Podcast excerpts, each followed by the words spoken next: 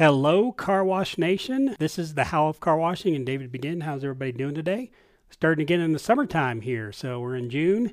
I know a few of you have hit summer a little earlier, but uh, lots of places in the country right now are not seeing their summer, but I think it's starting to get into the swing. And hopefully, you're seeing your summertime volumes increase and you're washing a lot of cars. So, I want to talk about this particular episode. This episode is one that Henry and I recorded for the How of Business. So, we've got a sister podcast called The How of Business. If you haven't checked that out, it's a great podcast. Lots of topics about general business, and Henry does a great job with that. But uh, if you want to listen to it, it's called The How of Business. But we recorded one on partnerships, so we wanted to play that in the How of Car Washing. Uh, it's primarily geared toward owners and people that have ownership percentages in car washes. And I know a lot of you might might have that if you're a manager. Uh, you might have some ownership or might be looking for some ownership. So if you're thinking about getting into the car wash business, you are in the car wash business, you're thinking about taking on partners, you're thinking about becoming a partner, this is a great episode for you to listen to. And there's a lot of things to consider when you think about partnerships. They're um, they're as as difficult and as challenging and as rewarding as marriages. So, you know, keep that in mind as you listen to it. Henry and I kind of talk about our partnership, how it's evolved over the years, and some certain things that uh, we've been in good partnerships and we've been in bad partnerships, and what to look for um, when you're getting into partnerships. So, go ahead and listen to this episode of partnerships recorded for the How of Business for the How of Car Washing. Welcome to the How of Car Washing, the podcast that helps the car wash owner, operator, and manager address the challenges and opportunities associated with building and running automated car washes in today's fast paced environment. And now, here are your hosts, David Begin and Henry Lopez. This is Henry Lopez, and my co host, David Begin, is with me today. David, how are you? I'm good, Henry. Thanks for having me. I know it's been a, a few episodes since we've been on together. Yeah, yeah. I, I, haven't been much on the how of business, so I appreciate the co-host uh, title, but I haven't. You you've been doing all the heavy lifting on that podcast. So well, we've been working on it together for many years. David is the lead host, if we want to use that term, on the how of car washing. You want to chat about that? yeah. So we we've got a specific niche market of car washing, which is professional car washing, typically tunnel car washes so people that uh, own car washes and manage car washes and we've been talking about a lot of the same subject matters but making it more specific to car washing. So it, it is more of a niche podcast. It's not the massive success that henry's enjoying on the how of business but uh, but it is more niche but uh, it's you know it's an area of expertise we have and it's the absolute best podcast in the professional car washing world because I think it's the only podcast at this. That's right, and and your uh, listeners are called the uh, Car Wash Nation. Right? How car Wash Nation. Yeah, I always start my podcast with "Hello, Car Wash Nation" because I, uh, you you you and I have known a, a podcaster that does that. And, uh, it always makes us chuckle. So I, and I, I laugh at it, but you know, I, I love the enthusiasm. You know, we we have to have fun while we're doing this. But the How of Car Washing is is similar in concept to the How of Business. David focuses on very practical and applicable takeaways on how to either get started in the car washing business or a lot of the listeners are existing operators and so how to get better so anything from managers of car washes to owners and investors uh, there's lots of takeaways there on that show on how to operate one effectively. Sure. Yeah, absolutely. So if you're interested in the car wash business, stop in, have car washing. So, as many of you who have been listening for a while know, David is my business partner. We, we've known each other for a very long time. I, I believe 1991 or something like that. Yeah. When we first met at the place that we worked together, Dun and Bradstreet Software and uh, and so we want to chat. I want to revisit on this episode. This is a short topic episode on the topic of business partnerships and, and the pros and cons and, and our experiences and thoughts. I think that a lot of people that I speak to, certainly as a as a coach and work with uh, folks who are looking to start a business or expand their businesses, partnerships are common. It's, it's often uh, for all kinds of different reasons a common approach, and so I want to revisit it because it's so important. Uh, we've had successful partnerships and maybe not so successful partnerships, so we've got some some thoughts there.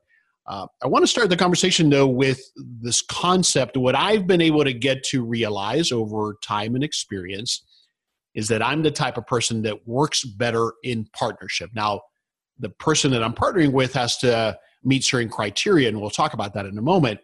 But I find that I work better in partnerships. Now, it's curious because if I look back to my corporate career, I was not necessarily somebody who played well with others and certainly maybe not necessarily worked well in teams because I had that entrepreneurial drive and I wanted to do things my way. But in the right situations, I like what a partnership gives me. And we'll get into the specifics here in a moment of pros and cons. But I've come to realize that I'm a person that works well or better in partnership. What's your perspective on that, David? Yeah, I would agree with that. I, I, I do too. I like partnerships and I feel like I work better in partnerships. And a lot of that is you and I don't, I mean, may, maybe people disagree with this, but I don't think, you know, we don't have these massive egos that say that we have all the answers. We, we've, we've worked in teams in the corporate environment where we knew that the the collaboration of a team could actually come up with a better result if you had two or three or four people involved in that process and you're going to come up with something better as a group than maybe you would come with by yourself and i think we both have that philosophy and i think that's why we both maybe work better in true partnerships. There's eh, it's got to be a good partnership. You you've, you've alluded to the point where there could be good partnerships or bad partnerships and you know we've had our share of both and in good partnerships good partners make each other better and good partners come up with better decisions at the end of the day. Yeah. Yeah you know i said at the outset that we were we are revisiting this. We we talked about this way back in episode eight three years ago and i wanted to chat about it again also to kind of see how our thoughts about it have evolved. But to your point back then what you called it uh, an active partnership and that that's what you prefer when you are partnering with somebody, right? Yeah, and I think you've got to make the distinction between a person who's going to be a partner and a person that's going to be an investor. And these were some of the mistakes I made early on when I started partnering is thinking that there was going to be a partnership where in reality you know there were people that were more than willing to let other people do the work and it then they took more of an investor relationship um, in that. So don't don't confuse investors with partners mm-hmm. because they they play different roles. And, and you could have people that are going to be investors but aren't necessarily going to be partners and you need to understand that and they need to understand that and the roles you know that are going to be played are going to be much different so you know don't don't don't make that mistake and the reason we make that mistake early on is we don't talk about these things up front. We assume yeah. things, and that's where we get in trouble. Absolutely. You know, it, it, it's worse. You know, partnerships are worse than a marriage. Mm-hmm. it's easier to get out of marriages than it is partnerships a lot of times. That is true. That is true. And so, you know, you got to look at it as a marriage and you got to make sure the expectations of what's going to be done, how it's going to be done, you know, you got to make sure you're answering and asking all the right questions um, you know, up front so that the expectations are set properly. Yeah. All right. So you've touched on some of this uh, uh, already, but I, I, think when I look at it, as I was, I was alluding to the partnering with the right type of person, I look for three things in an active partnership, right? Again, as you made the clear distinction, we're not talking about an investor, someone who's going to put in money and maybe a little bit of expertise, but they're not going to be involved in the day to day. And that's perfectly okay as long as that's what we understand up front. But in a true active partnership like what we have, first is respect. So I respect your intellect, your experience, your perspective, your points of view. That does not mean that I'm always going to agree, but I respect that. And so that has to be part of a successful relationship. Right. No, I definitely agree with that. And you know, as some of that is you, you got to know what's important to you and what's not important to you. And you got to listen to perspectives and, and I, I, don't want you agreeing with me all the time either, because That's if right. you're agreeing with me all the time, I've heard the expression, you know, if we're agreeing all the time, then one of us is not necessary. so, mm-hmm. so having healthy disagreements are important to partnerships because that's where different people bring different perspectives. But you got to have respect for that person that you listen to their perspective uh, you know, and see if they're bringing something that maybe you're not thinking about. They're they're identifying maybe some blind spots and some things that you're not thinking about. So that's where that respect formula comes into play. Absolutely, agreed. Then for me, it's trust. Uh, and trust is a tricky thing because uh, certainly for me, and I think for most people, trust is built over time. But there are things certainly that you can do to accelerate that initially, especially if you're looking at going into partnership with someone you haven't known for a long time. And so you quickly need to get past that honeymoon phase to make sure that this is the person you want to be in business with. And we'll talk about some techniques to do that, namely, you know, making sure you talk about all of the key aspects of how this partnership will work. But as I mentioned, David and I knew each other since 1991, so we were friends before we became partners. Now, we'll talk about in a moment how everybody will tell you, I say everybody generally, will say, ooh, don't go into partnership with friends and family. We'll, we'll talk about that specifically in a moment. But for me, after respect or, you know, at the same level is trust. I have to have trust in this person, my interpretation of trust before I'm going to partner with you. Yeah, and I agree. And I think some of the differences between a good partnership and a poor partnership is the partners have to look out for each other. So you not only need to be thinking about what's good for you, but you got to be thinking about what's good for the other person as well.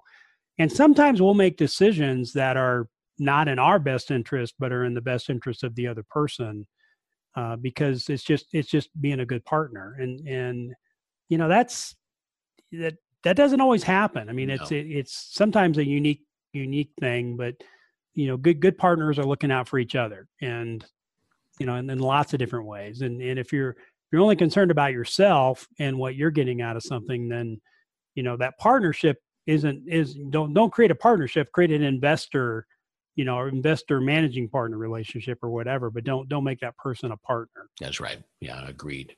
And then the third the third component uh, I added to my list here actually as you were talking about that differentiator between an investor and a partner, and that is that after you've agreed that you guys understand what how you're going to work together everybody has to both or, two or more people that are in this partnership have to put in the effort.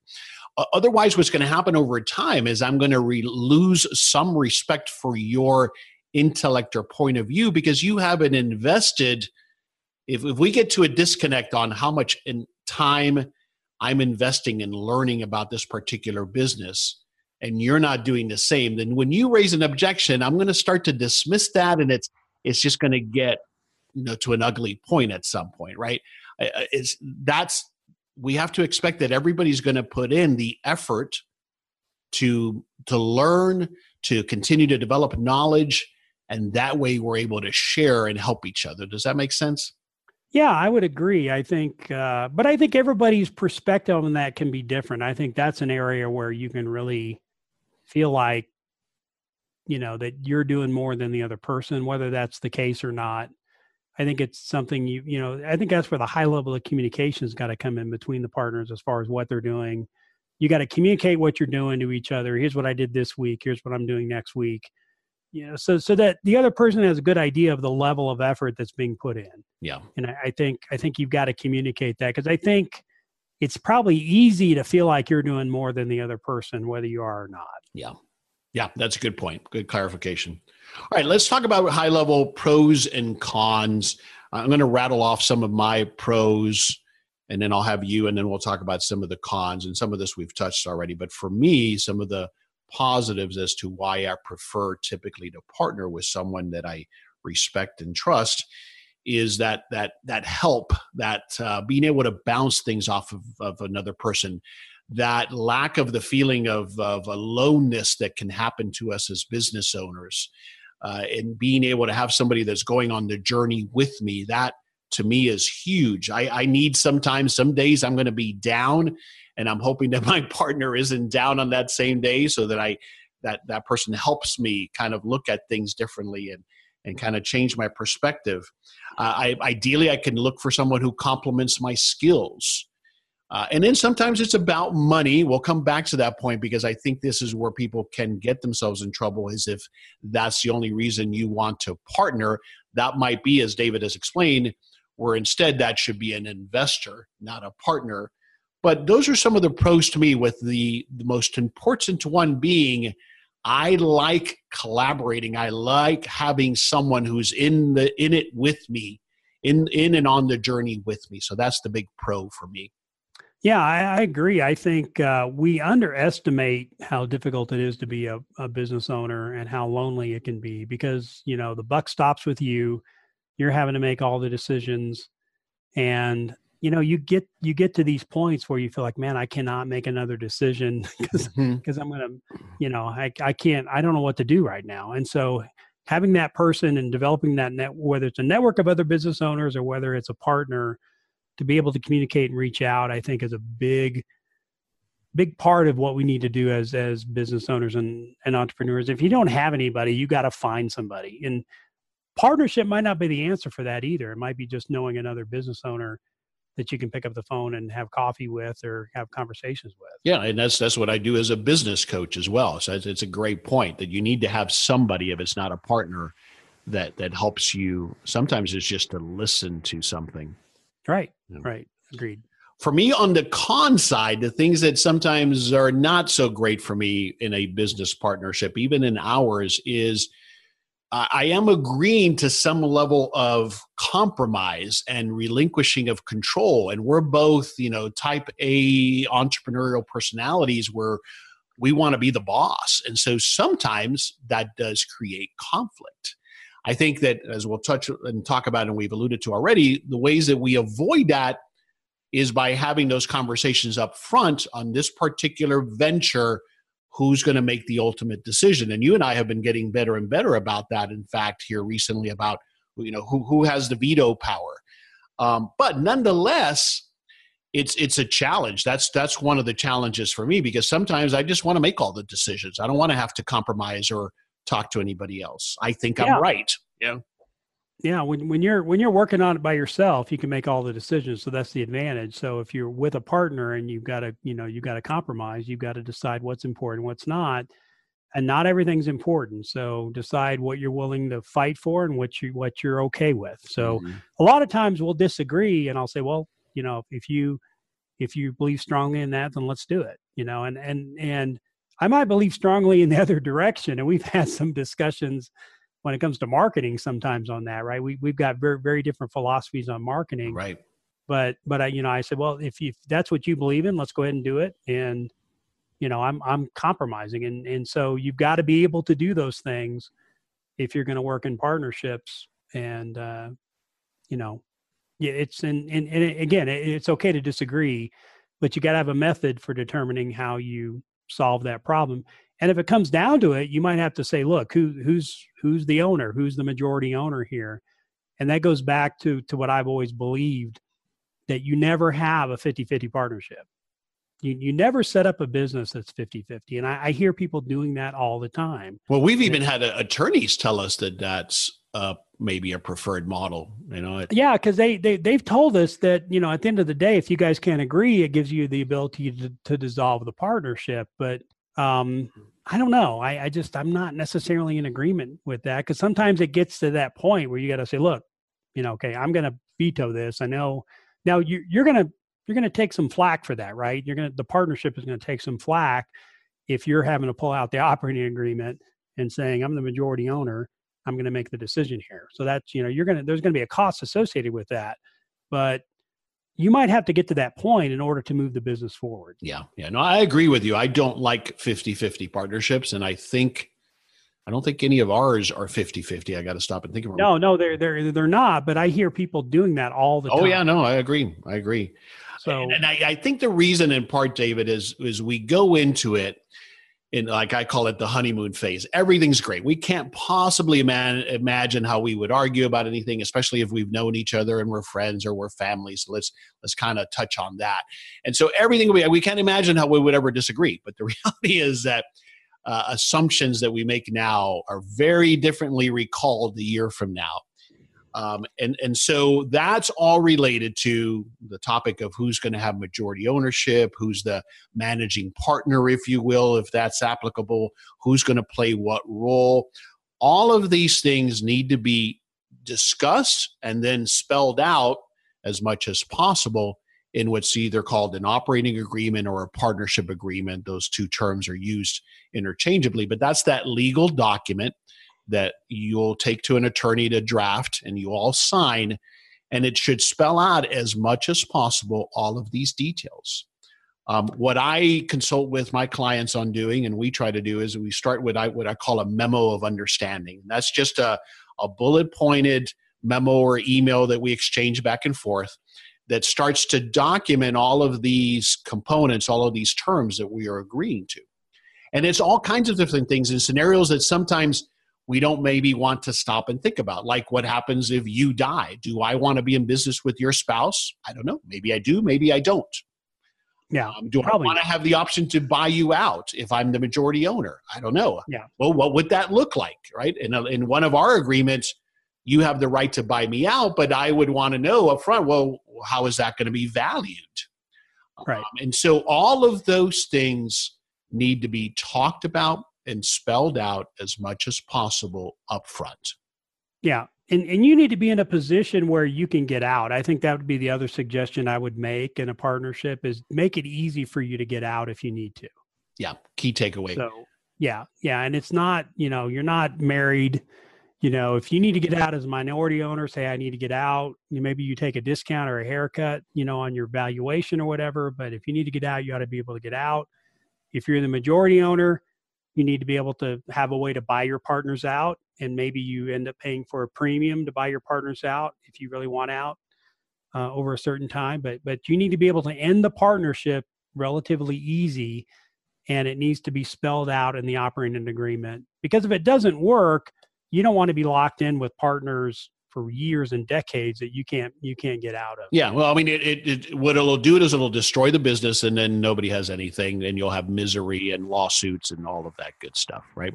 Right. So the better that's clarified in the operating agreement, the better it is for everybody. And so to, Right. to kind of finalize on the point of partnering with friends and family, I've done both. I've had success and maybe not so many successes sometimes, but it doesn't keep me from doing it again. And maybe I'm just blind to it. I think again, my my kind of defense towards it going badly is I have all of these detailed conversations up front, and and there's not much that's left unspoken about, so that we don't have any misunderstandings later. And the one about spouses is a big one, David. You know, I mean, I, I may partner with someone, for example, who might be single, and then they might get married, and they expect, oh, now my wife is going to be involved in the business. Whoa, wait, not so fast, right? Yeah. Remember, we, we have that in the operating agreement. We agreed that the operating members are these people and these are the roles that you play. It seems like it's not a problem now, but that's where I think people get themselves in trouble later. Yeah. And one thing you and I did, which I think we did a good job of when we created, you know, we were created Levante, we approached it from a business standpoint and not a friendship standpoint. So as we were going through the operating agreement, we were negotiating with each other what we wanted.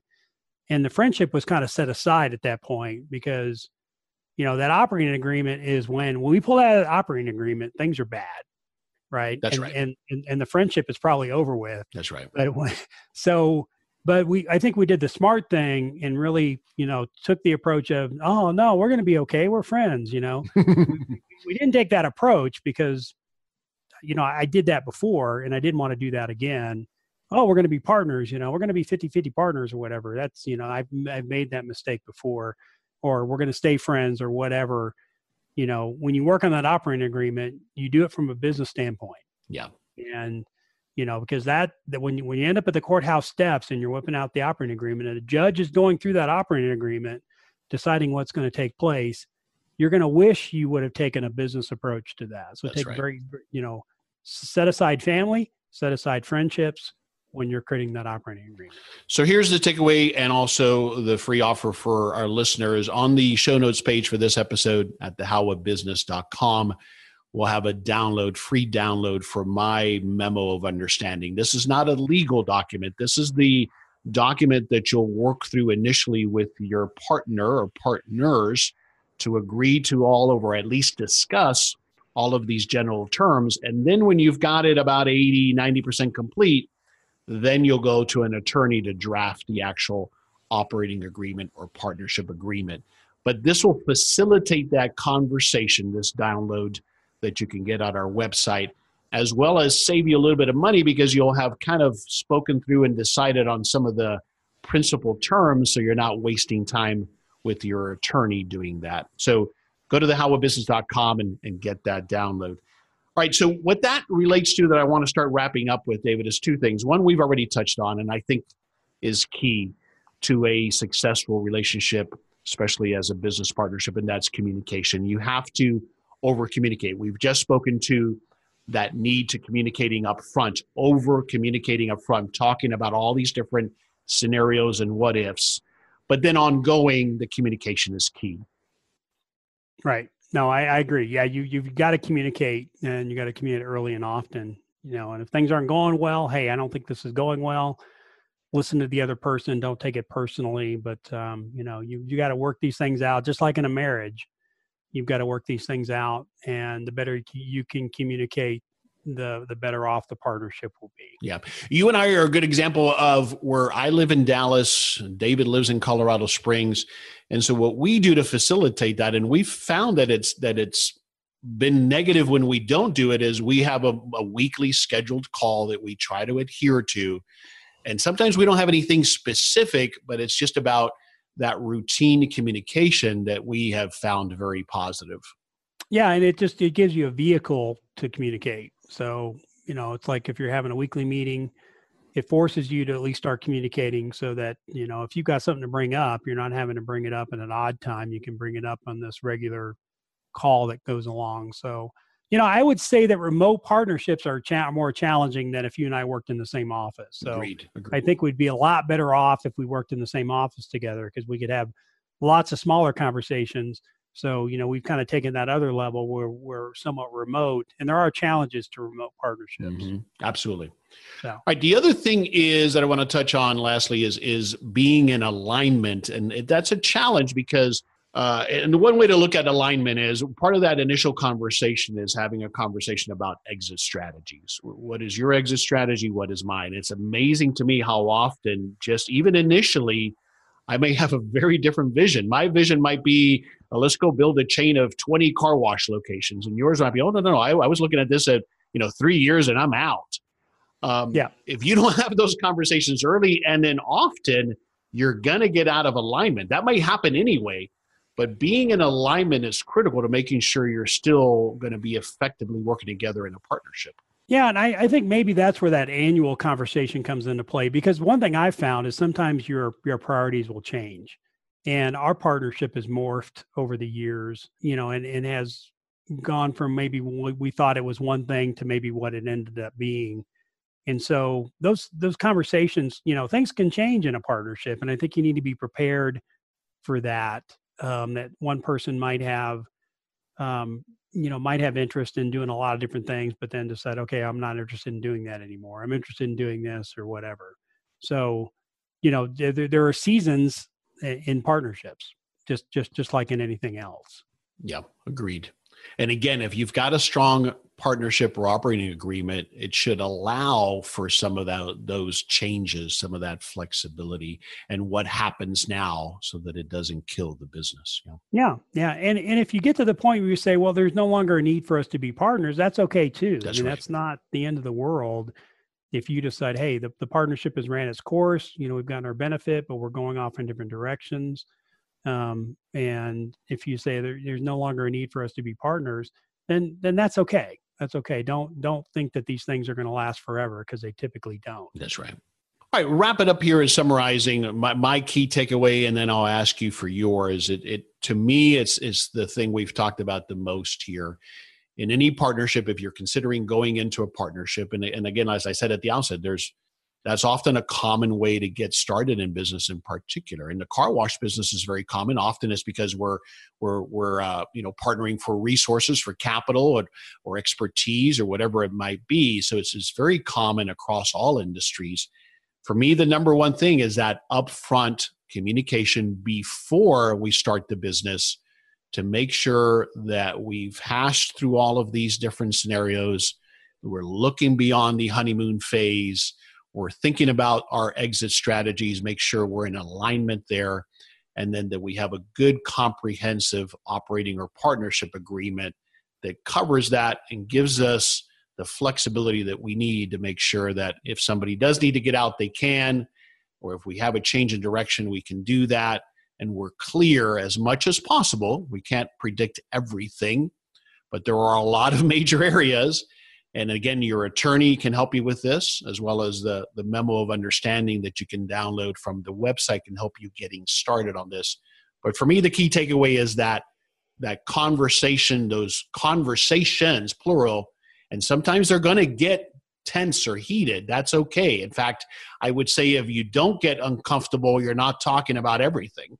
Right. That has to happen up front. What's your key takeaway here on this conversation? Yeah, I think so too. I think so many people go into partnerships in a honeymoon, you know, attitude, and I think that's very dangerous. So, you know, you need to take a real hard. You you might get some help with that. That's something Henry can help with, for example, if you need help with that, if you're considering partnerships.